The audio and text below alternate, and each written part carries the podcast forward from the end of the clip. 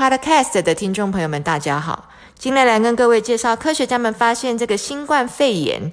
可能会诱发阿兹海默症，或者是恶化阿兹海默症。在新冠的确诊患者里面，有三十趴的人会发展出神经症状。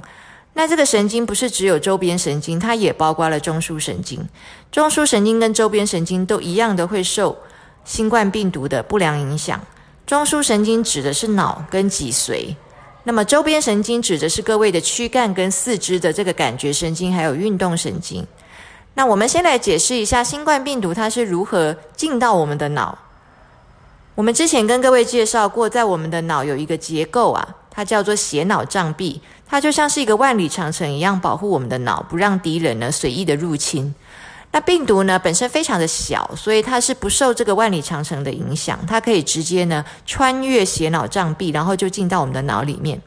它还有另外一个方法，就是它分泌很多发炎的细胞激素，就是一个发炎因子。那这些发炎因子呢，在血液里面的时候呢，就不断的伤害血管内皮细胞，伤害到后来呢，这个血脑障壁就直接就破损，就像是万里长城呢产生了很大的破洞，崩塌。这个敌人呢，就可以大批大批的入侵，所以呢，新冠病毒在血脑障壁被它破坏，产生许多的损伤跟缺口的时候，它就可以大批大批的渗漏进去我们的脑里面，感染我们的脑神经元。那进到我们的脑里面，它所发生的一个现象是什么呢？是如火燎原一般的，到处煽风点火的发炎。它分泌了很多的细胞激素啊、化学激素啊，产生很多自由基，这些都是像毒性一样的东西。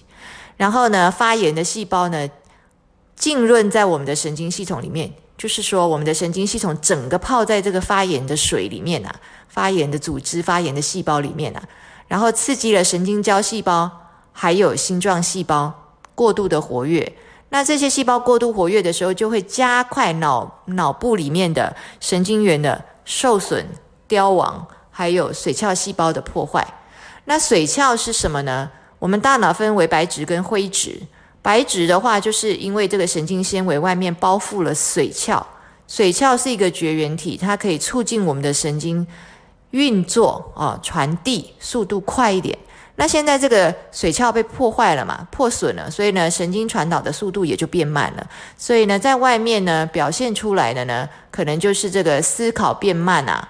哦，然后呢，呃，忧虑、焦。焦虑啊，这些现象啊，然后呢，思绪混沌啊，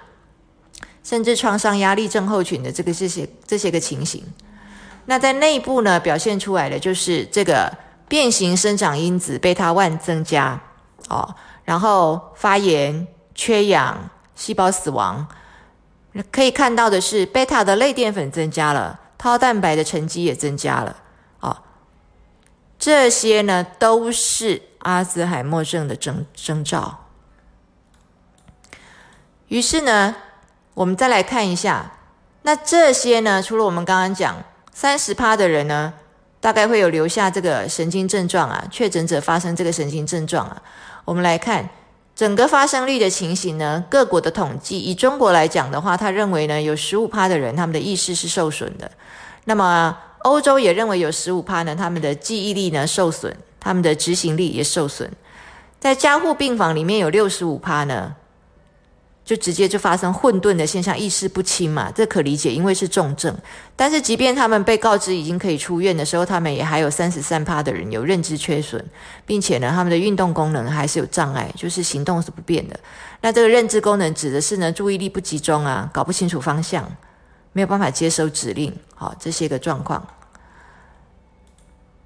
这些直接呢都可以恶化阿兹海默症，或者是呢导致阿兹海默症恶化了认知功能，恶化了这个神经挛缩的这个发生，恶化了神经元的凋亡，恶化了神经传导的速度变慢，恶化了脑的萎缩。所以呢，这些呢直接间接的对阿兹海默症或是诱发阿兹海默症都有不良的影响。